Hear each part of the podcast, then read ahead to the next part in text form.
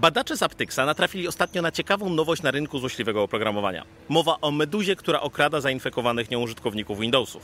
Za cel bierze sporo danych Steama, Discorda, przeglądarki, portfele krypto, poświadczenia i to nawet takie zebrane w menadżerach haseł, czy też rozszerzenia wykorzystywane do uwierzytelniania wieloetapowego. A to naraża zainfekowanych na utratę pieniędzy na wiele sposobów, czy też organizacje na szerokie wycieki danych. Co dość ciekawe, Meduza nie należy do oprogramowania ransomware. Nie szyfruje więc plików żądając za ich odzyskanie okupu, ale zachowuje się po prostu jak zwyczajny złodziej. Ba, dostęp do wykradzionych danych atakujący ma przez panel www dostępny w ramach subskrypcji. Cóż, znak czasów. Wygląda na to, że dość nowe, niewykrywane przez większość oprogramowania antywirusowego i aktywnie rozwijane narzędzie. Raczej nie zostało jeszcze wykorzystane do przeprowadzania jakiegoś spektakularnego ataku, ale jest to pewnie tylko kwestią czasu. A, no i nie tyka komputerów zlokalizowanych w krajach należących do wspólnoty niepodległych państw. Ciekawe dlaczego.